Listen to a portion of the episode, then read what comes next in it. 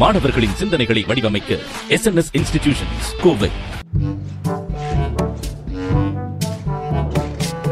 Venkat bro என்ன பண்ணிக்கிட்டு இருக்கீங்க? எதுக்கு நடந்துகிட்டு இருக்கீங்க? இல்ல வாக்கிங் பிராக்டிஸ் பண்றேன்.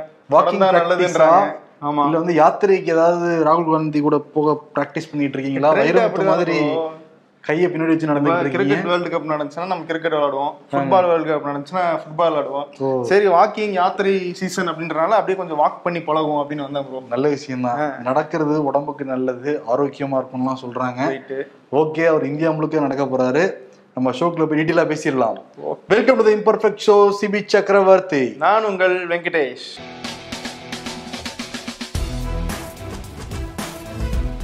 சிவி ப்ரோ வாக்கிங் போறது வந்து உடம்புக்கு நல்லது அப்படின்னு தெரியும். நாட்டுக்கு நல்லதா? வரலாறு என்ன சொல்லுது? வரலாறு என்ன சொல்லுதுன்னா நிறைய பேர் வந்து வாக்கிங் பண்ணி இல்ல இல்ல யாத்திரை பண்ணி திரும்பி பார்க்க வச்சிருக்காங்க. இந்திய அரசியல்லையும் பல மாற்றங்கள் வந்து நிகழ்ந்திருக்கு. ஆயிரத்தி தொள்ளாயிரத்தி முப்பதுல காந்தி தண்டி யாத்திரை போனாரு. சுதந்திர போராட்டத்திலே மிக முக்கியமான ஒரு மைல்கல்லா இருந்தது. அதற்கு பிறகு காங்கிரஸ் வந்து ஆட்சி அமைச்சது எல்லாருக்குமே தெரியும். ஆனா நேரு குடும்பம் அல்லாத ஒரு கட்சி ஆட்சி அமைக்கணும்னு சொல்லிட்டு ஆயிரத்தி தொள்ளாயிரத்தி எழுவது ஜேபி என்று அழைக்கப்படும் ஜெயபிரகாஷ் நாராயணன் பீகார்ல வந்து நடைபயணம் போனாரு. மாணவர்கள்கிட்ட மிகப்பெரிய ஒரு எழுச்சி ஏற்பட்டுச்சு. அதற்கு பிறகுதான் ஆயிரத்தி தொள்ளாயிரத்தி எழுவத்தி ஏழாம் ஆண்டு காங்கிரஸ் அல்லாத ஒரு புது கவர்மெண்ட் வந்து ஃபார்ம் ஆச்சு. சுதந்திர இந்தியாவுக்கு பிறகு. ஓகே. அதற்கு பிறகு ஆயிரத்தி தொள்ளாயிரத்தி எண்பத்தி மூன்றாம் ஆண்டு ஜனதா கட்சி தலைவர் சந்திரசேகர் வந்து கிட்டத்தட்ட ஆறு மாத காலம் வந்து நடைபயணம் மேற்கொண்டாரு. நாலாயிரத்தி இருநூறு கிலோமீட்டருக்கு மேல. அது பரபரப்பாக பேசப்பட்டுச்சு. அப்ப எல்லாருக்குமே தெரிஞ்ச யாத்திரை என்னன்னா நைன்டி கிட்ஸுக்கு எயிட்டிஸ் கிட்ஸ் எல்லாருக்குமே ரொம்ப தெரிஞ்ச யாத்திரை என்னன்னா அத்வானி போன அந்த ரத யாத்திரை தான். ஆயிரத்தி தொள்ளாயிரத்தி எண்பத்தி ஒன்பதுல வந்து நடந்தது. பிஜேபி அசுர வளர்ச்சி அடைஞ்சதுக்கான அந்த முக்கியமான காரணம் என்னன்னா அத்வானி போன அந்த யாத்திரை தான். அதற்கு பிறகு ஆயிரத்தி தொள்ளாயிரத்தி தொண்ணூத்தி ஒன்றாம் ஆண்டு முரளி மனோகர் ஜோஷி அவருமே வந்து யாத்திரையெல்லாம் பண்ணாரு. ஏக்தா யாத்திரை. அந்த யாத்திரையுடைய யாத்திரை. ஏக்தா யாத்திரை. அந்த யாத்திரையில பொறுப்பாளர் யாரா இருந்தாங்கன்னா நம்ம மோடி இருந்தாரு. இப்ப பிரதமரா இருக்காருல்ல. அவருதான் ஆயிரத்தி தொள்ளாயிரத்தி தொண்ணூத்தி ஒண்ணுல அந்த யாத்திரைக்கு பொறுப்பாளரே மோடி தான். இப்ப அவருடைய ஆட்சி தான் நடந்துகிட்டு இருக்கு. இவர் வந்து ஆட்சியிலிருந்து இறக்கணுங்கிறதுக்காக தான் இப்ப காங்கிரஸ் கையில் எடுத்த. ஒரு லகான் தான் அந்த யாத்திரைங்கிறது. யாத்திரை, பாரத் ஜோடோ யாத்திரை. பாரத் ஜோடோ யாத்திரை தமிழ்ல வந்து இந்தியா ஒற்றுமை யாத்திரைன்னுலாம் சொல்றாங்க. ஆயிரத்தி தொள்ளாயிரத்தி எண்பத்தி நாலுக்கு பிறகு காங்கிரஸ் வந்து பெரும்பான்மையாக ஆட்சி அமைக்கவே முடியவே கிடையாது. முக்கியமா ரெண்டாயிரத்தி பதினாலு தேர்தலையும் சரி ரெண்டாயிரத்தி பத்தொன்பது தேர்தலையும் சரி எதிர்க்கட்சியா கூட வர முடியல. இப்படியே விட்டுட்டு இருந்தோம்னா அடுத்து ஆம் ஆத்மி ரொம்ப ஃபாஸ்டா வளர்ந்துகிட்டு இருக்கு. விடக்கூடாதுங்கிறதுக்காக தான் இந்த டைம் விட்டுட்டாங்கன்னா காங்கிரஸ் அவ்வளவுதான் ப்ரோ அஸ்தி அஸ்தமனம் தான் அதுக்கு. பரிதாபத்தை பாத்தீங்களா பாஜகவோட சண்டை போடுவாங்கன்னு பார்த்தா ஆம் ஆத்மியோட சண்டை போடுற நிலைமை ஆகி போச்சு ஆமா எல்லா பக்கமும் சண்டை போடுற நிலைமையில தான் வந்து காங்கிரஸ் இப்ப இருக்கு. அதற்காக தான் இன்னைக்கு வந்து தொடங்கி இருக்காரு இன்னைக்கு காலையில போய் அவருடைய அப்பா உடைய நினைவிடத்துக்கு போய் அஞ்சலி எல்லாம் பண்ணாரு. அங்க உருக்கமா வந்து பேசினாரு. வெறுப்பு அரசியலால எங்க அப்பாவை இழந்துட்டேன். ஆனா இனிமேட்டு என் நாட்டை இழக்க மாட்டேன் அப்படின்லாம் உருக்கமா பேசிட்டு தான் வந்து கன்னியாகுமரி போயிருக்காரு. கரெக்ட் சிவி ப்ரோ கன்னியாகுமரி வந்து ராகுல் காந்தியன் டீம் நேரா வந்து காந்தி மண்டபம் போனாங்க. காந்தி மண்டபத்தில் போயிட்டு முதல்ல ஸ்டாலின் அவரும் வந்தார். அவரையும் வரவேற்று உட்கார வச்சுட்டு ரொம்ப நேரம் அந்த பஜன்ஸ்லாம் பாட்டுருந்தாங்க. மகான் காந்தி மகான் அப்படின்னுவாங்களே அந்த மாதிரி பஜன்ஸ்லாம் அங்கே பாடும் அப்படியே மெய் மறந்து அப்படி போய் கேட்டு இருந்தார் ராகுல் காந்தி. அதேதான். முதல்ல ஸ்டாலின் மட்டும் என்ன எங்க இங்க வந்து உட்கார வச்சீங்க?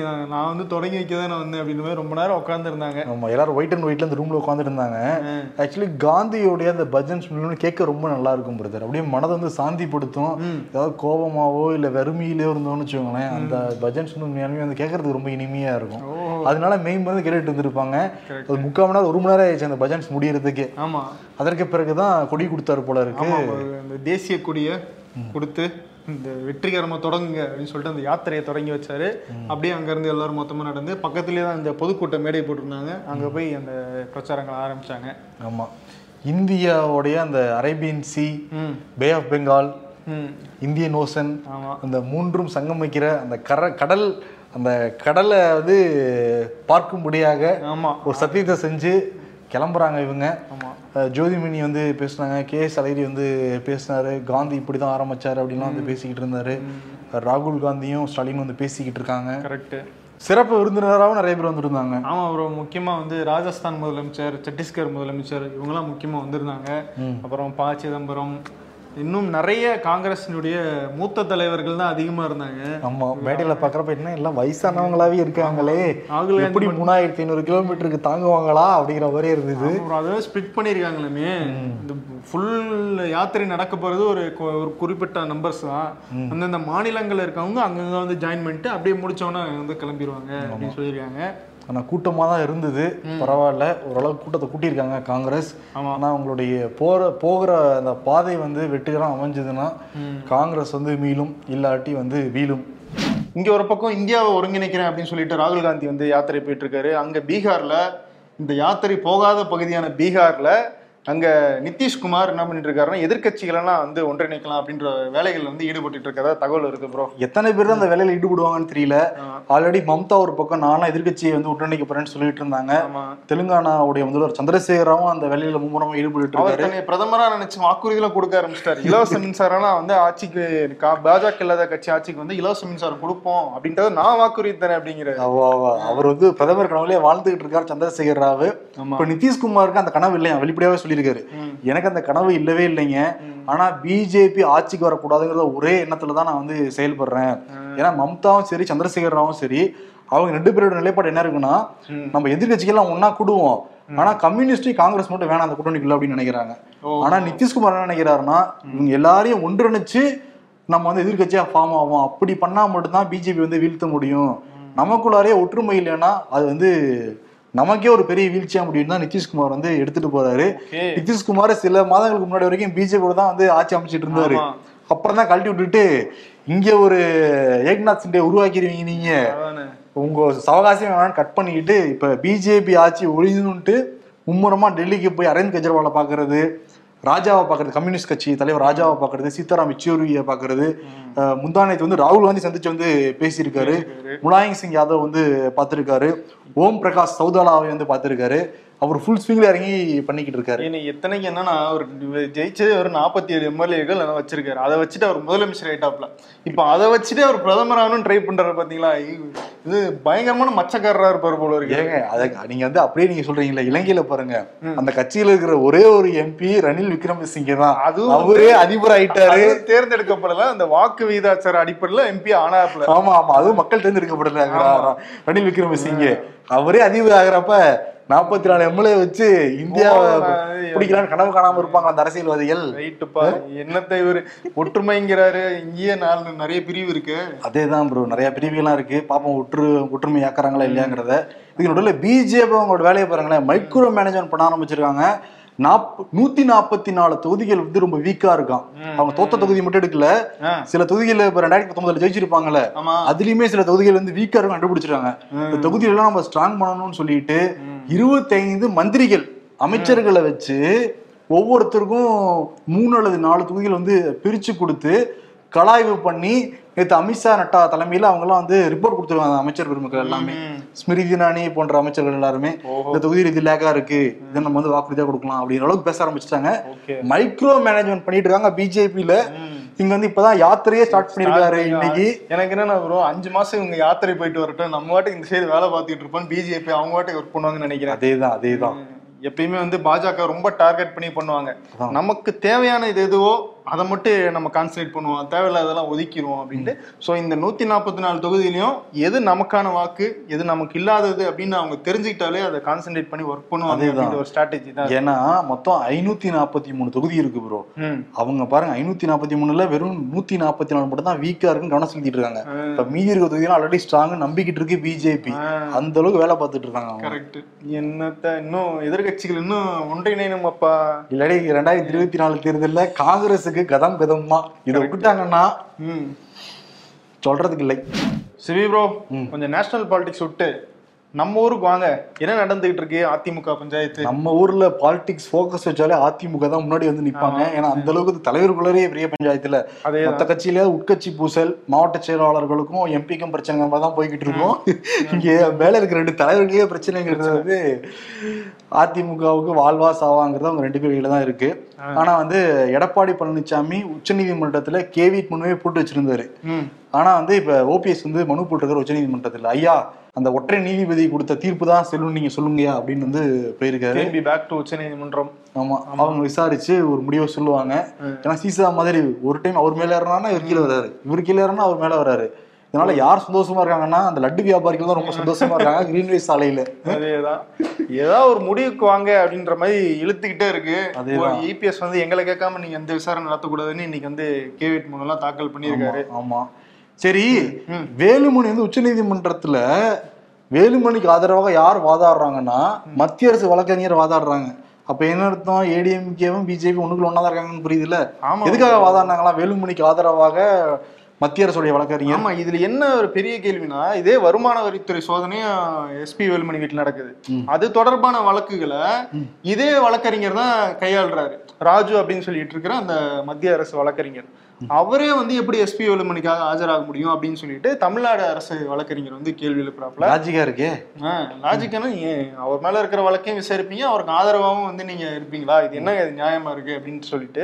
ஆனா ராஜி என்ன சொல்றாருன்னா நான் மத்திய அரசு கிட்ட அனுமதி வாங்கிட்டு தான் நான் வந்து வந்து வாதாடுறேன் இதுல என்ன தப்பு இருக்கு அப்படின்னு சொல்லவும் உச்ச அவங்க நீதிமன்றமும் அதை ஏத்திட்டாங்க. ஏத்துக்கிட்டாங்க. ஒருவேளை இங்க அம்பியாவும் அங்க வந்து அண்ணினாவும் இருப்பாரோ என்னவோப்பா இவங்க டீலிங் என்ன அப்படின்றது நமக்கு புரிய மாட்டேங்குது. அதேதான். சிவி சண்முகம் வேற கூட்டுக்கு போயிருக்காரு. ஆமா அப்புறம் இந்த அதிமுக அலுவலகத்துல ஒரு சூறையாடல் நடந்துச்சுல ஜூலை பதினொன்னு. அதுல வந்து அந்த வழக்கு வந்து கொடுத்திருந்தாங்க. ரொம்ப நாளா வந்து தமிழ்நாடு காவல்துறை விசாரிக்கவும் இல்லை.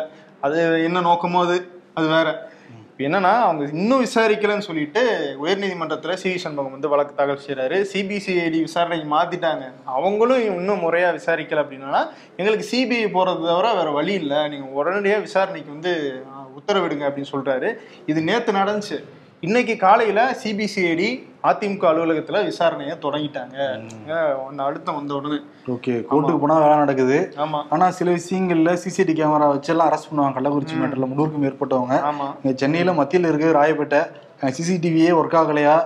இல்ல வந்து கவர்மெண்ட் கண்ணுக்கு யார் வந்து அந்த குண்டர்களுங்கிறது தெரியலையா? இல்ல பிடிக்க மனம் இல்லையா? அப்படிங்கிறத காவல்துறை தூங்குகிறதா அப்படின்ற மாதிரி தான் இருக்கு. சிபிசிடி விசாரணை தான் வந்து தெரிய வரும். இது நடுவில் எடப்பாடி பழனிசாமி வேற ஒன்று சொல்லியிருக்காரு. திமுக இருக்கிற ஒரு பத்து எம்எல்ஏக்கள் வந்து அதிமுக வரதை என்கிட்ட பேசிக்கிட்டு தான் இருக்காங்க. வேணா கூடிய சீக்கிரம் பாருங்க சீக்கிரம் வந்துருவாங்கிறாங்க.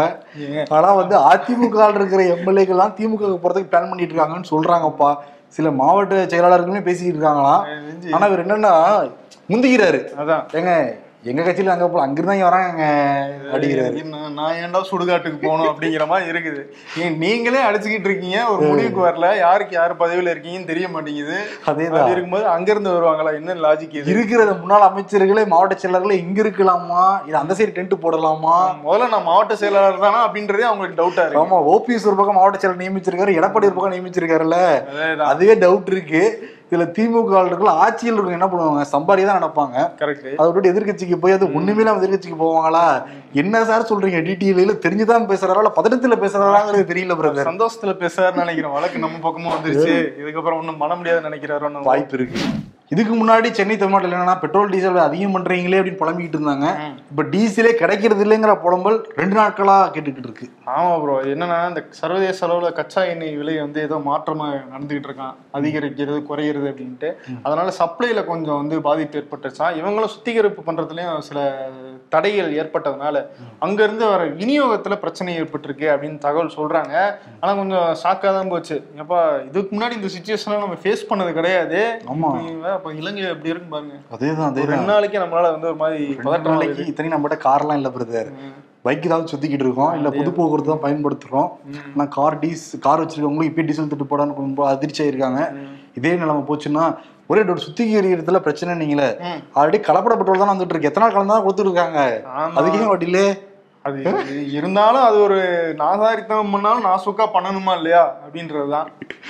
சரி பெங்களூர் போவோம். பெங்களூர் போறது. தண்ணியா இருக்கு. பெங்களூர் போவோம்னா நியூஸுக்கு போவோம்னு சொல்றது. அப்படியே. அர்த்தத்தை நீங்க புரிஞ்சுக்க கூடாது. பெங்களூர் நினைச்சாலே போக முடியாத அளவுக்கு தான் இருக்கு.